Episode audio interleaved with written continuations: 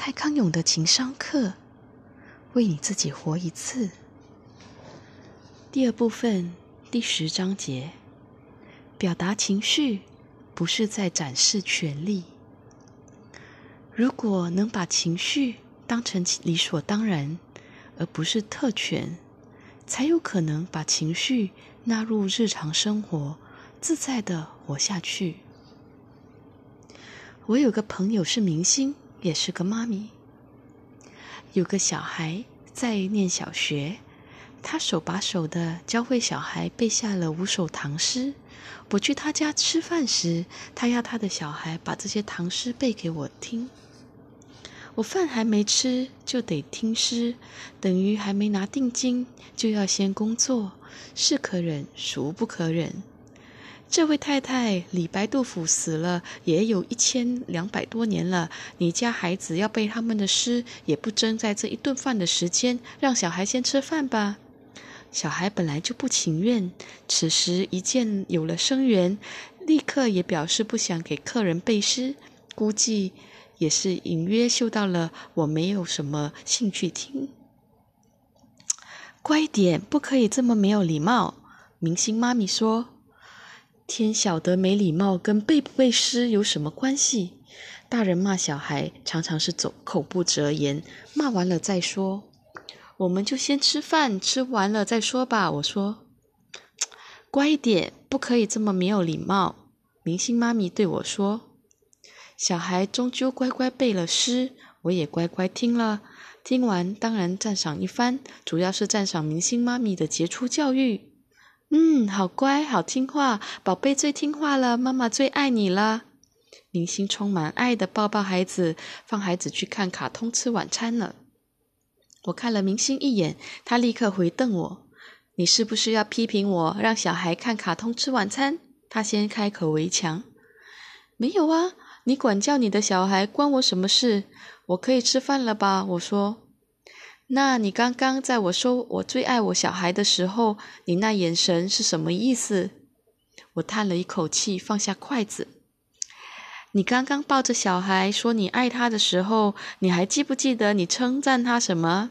当然记得，我说宝贝最乖最听话了。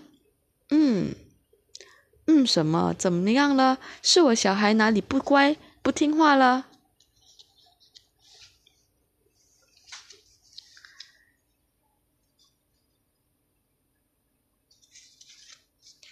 你说你很爱你的小孩就好了，你为什么要把听话放在爱的前面？小孩不听话，你也一样爱，不是吗？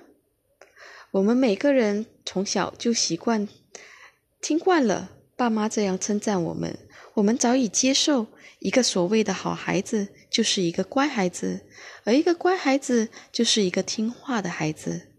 可是我的明星朋友的小孩是做了什么而换得了听话的全赞称赞呢？称赞呢？小孩是靠着压住自己的不情愿才被称赞听话的。所有的小孩因为害怕而不肯去看牙医，因为厌恶而不肯吃青菜，因为害羞而不肯在客人面前表演。如果他们勉强把他们当时的害怕、厌恶、害羞给压着。长起来，他们就会被称赞听话、乖，而被认定是一个好小孩。你是在跟我计较什么？小孩能够把那些不必要的感觉跟情绪都压下来，不是很值得称赞吗？被这样称赞着长大，将来可能会觉得所有这些不讨人喜欢的感觉、情绪都是丢脸又麻烦的东西，然后就成为一位老是想压下这些情绪的大人。这样不代表他情商很高。明星妈咪说：“你觉得这是情商高，不是在委屈自己？”我看着他。当爸爸妈妈对小孩说：“你真的把我惹火了”的时候，爸妈是理直气壮的承认自己有情绪的，而且情绪很大。而情绪这么大的大人，紧接着责备小孩的下一句话，却是：“你这小孩为什么这么不听话？”责备对方不听话的意思，就是我可以有情绪，但你不可以有。小孩不但要亲身体验爸妈的情绪，还要同时抹除自己的情绪。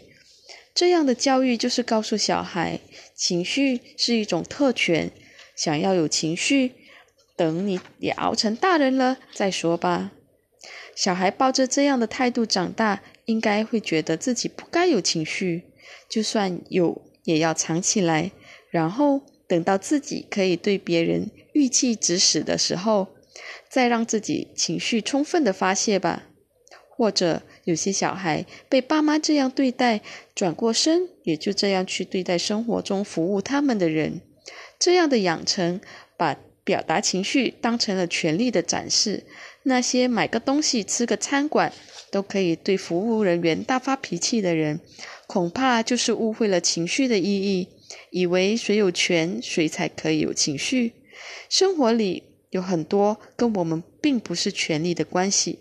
没有上下之分，朋友之间、恋人之间、同事之间、同学之间，都可能不是权力的关系。面对这些平等的人，我们的情绪该怎么办？他们的情绪又该怎么办？如果能把表达情绪当成是理所当然的事，而不是特权，才有可能把情绪纳入日常生活中，自在的活下去呀。有很多创造了一时话题的畅销书，等到流行过了再看，难免觉得过时。但如果能够多年不退流行，就会成为经典。心理学家高曼二十多年前轰动一时的著作《EQ》，作者曾特别为中文译本写了一篇序。他在序里提醒华语世界的父母，虽然善于监督促小孩把考试考好。把公司要求的工作做好，却在教养上非常忽略小孩创造自己人生的能力。二十多年过去了，《EQ》这本书里讲的很多事依然被忽略。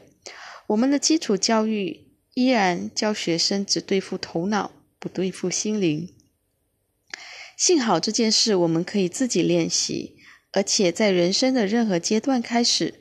都能感觉到这样练习的收获。你越来越会安顿你的情绪，对重要的人懂了在乎，对不相关的人也能不在乎。换句话说，如同河流，容纳倒影与水滴，接纳情绪的存在，成为情绪的主人，而不是莫名其妙的一辈子当情绪的奴隶。